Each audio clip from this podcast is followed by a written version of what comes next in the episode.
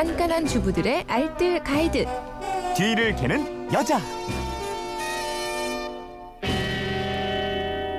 네, 일요일 뒤를 캐는 여자 일주일 총정리편으로 꾸며드리고 있죠. 살림 구단의 비법들 속성으로 정리해드리겠습니다. 오늘도 곽지연 리포터와 함께합니다. 어서 오세요. 네, 남자분들도 살림의 달인으로 만들어 드리겠습니다. 네, 이게 저도 많은 정보를 알게 돼요. 이거. 진행하면서. 자, 그러면 지난 일주일간 전해드렸던 정보들 하루씩 살펴보죠. 네. 월요일은 장마철의 불청객이죠. 곰팡이 예방법, 제거법 이거 알아봤죠. 네, 장마철이 되면 온도, 습도가 모두 높아져서 환기가 잘 안 되는 방이나 화장실 같은데 구석구석 곰팡이가 많이 피잖아요. 네.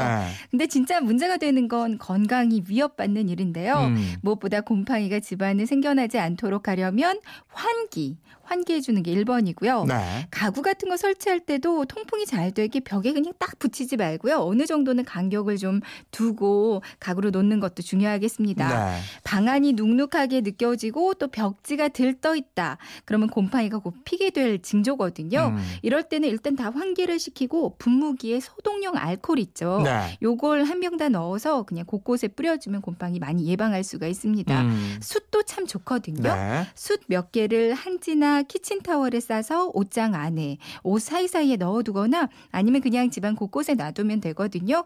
숯은 3개월에 한 번씩 먼지를 털고 잘 씻어서 바짝 말려서 다시 사용하시면 되고요. 네. 곰팡이가 이미 생겼으면 베이킹 소다로 지워주면 된다고 그랬던가요? 네, 특히 아이들 있는 집에서는 먼저 베이킹 소다를 한번 제거를 해보는 게 좋겠는데요. 베이킹 소다는 곰팡이의 산성 상태를 중화시켜주기 때문에 곰팡이 제거가 잘 됩니다. 네. 이 베이킹 소다로 안 된다면 부득이 락스를 조금 사용하는 것도 한 방법이거든요. 근데 염소 가스가 아주 위독한 것으로 알려져 있잖아요. 네. 그러니까 꼭 화장실 문을 열고 창문이나 환기구는 틀어놓고 고무장갑 끼고 마스크도 쓰고요. 아주 최소량만 사용하는 게 좋을 음, 것 같아요. 음. 화장지에 락스를 조금 묻혀서요. 곰팡이 위에 얹어놓고 하루쯤 그대로 두면 깨끗해지고요. 네. 락스는 요기, 욕실에서만 사용하시는 게 좋겠습니다.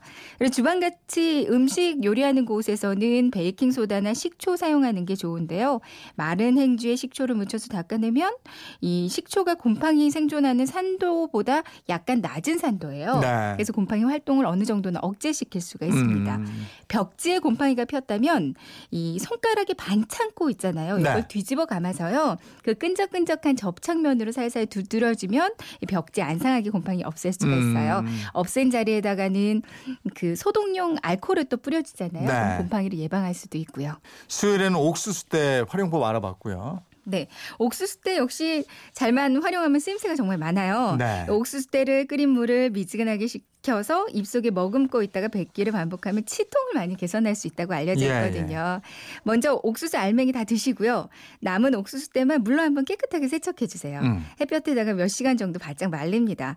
그리고 냄비에 물을 넉넉하게 붓고요. 옥수수를 넣고 센 불에서 끓여주세요. 네. 이제 물이 끓으면 중약불로 줄여서 계속 끓이는데 물이 거의 다 졸아들면 물을 계속 추가하면서 한 2시간 정도는 푹 끓이고요. 예. 어느 정도 졸아들었다. 그럼 불을 끄고 이대로 차게 식혀서 병에 담고요. 음. 이걸 냉장고에 보관해 놓고 사용하시면 되거든요. 음. 아침, 점심, 저녁 이렇게 수시로 옥수수때 끓인 물을 5분 정도 머금고 있다가 뱉으면 돼요. 네. 그리고 또 옥수수때가 남았다면 역시 속대를 깨끗하게 씻어서 잘 말려주세요. 음. 다 마르면 가운데다 그 가운데 부분에 나무 젓가락 있잖아요. 음. 요거를 속대에다가 푹 꽂아줍니다. 음. 이걸 수세미 대용으로 사용하면 아주 좋거든요. 네. 주방 싱크대 배수구, 뭐 화장실 타이 사이사이 낀 물때 제거하기도 좋고요. 배수구 에 머리카락 제거하기도 아주 좋습니다. 네. 등이 너무나도 가려운데 옆에 사람도 없고 효자손도 없다. 옥수수 때 이용하셔도 괜찮거든요. 예.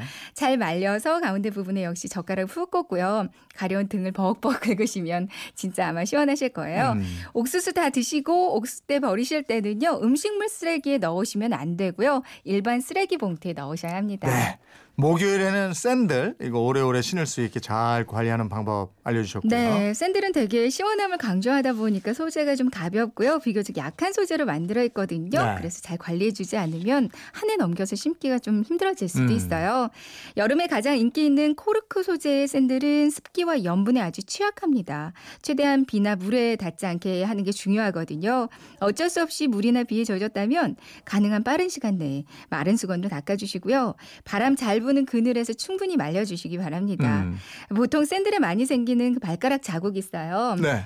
칫솔과 베이킹 소다 사용하면 좋거든요. 음. 칫솔에다가 물을 살짝 묻혀서 베이킹 소다를 묻히고 요걸로 발가락 자국을 닦아주시면 좋습니다. 베이킹 소다로 안 되면 치약이나 샴푸를 조금 칫솔에 묻혀서 닦으면 더 잘 지워지고요. 네. 스포츠 샌들 닦아주실 때도 이제 베이킹 소다를 미지근한 물에 풀어서 여기에 그냥 샌들을 넣고요. 솔로 박박 문질러 주시면 돼요. 음. 다만 표백제 사용은 금물입니다. 네. 그 물놀이 할 때 많이 신는 아쿠아 슈즈 있잖아요. 네. 이것도 냄새가 쉽게 배거든요. 음. 깨끗한 물로 여러 번 세척하고 마른 수건으로 물기 없애고 통풍 잘 되는 그늘에서 말려주세요. 예. 애들이 많이 신는 고무 샌들은요 이태리 타월 비누만 있으면 클리너가 따로 필요 없거든요. 음. 안 쓰는 떼수건에 비누를 묻히고요. 이걸로 애들 샌들 닦아주면 아마 처음 산 것처럼 아주 깨끗해질 거예요. 네, 알겠습니다. 일요일 판 뒤를 캐는 여자 곽지연 리포터였습니다. 고맙습니다. 고맙습니다.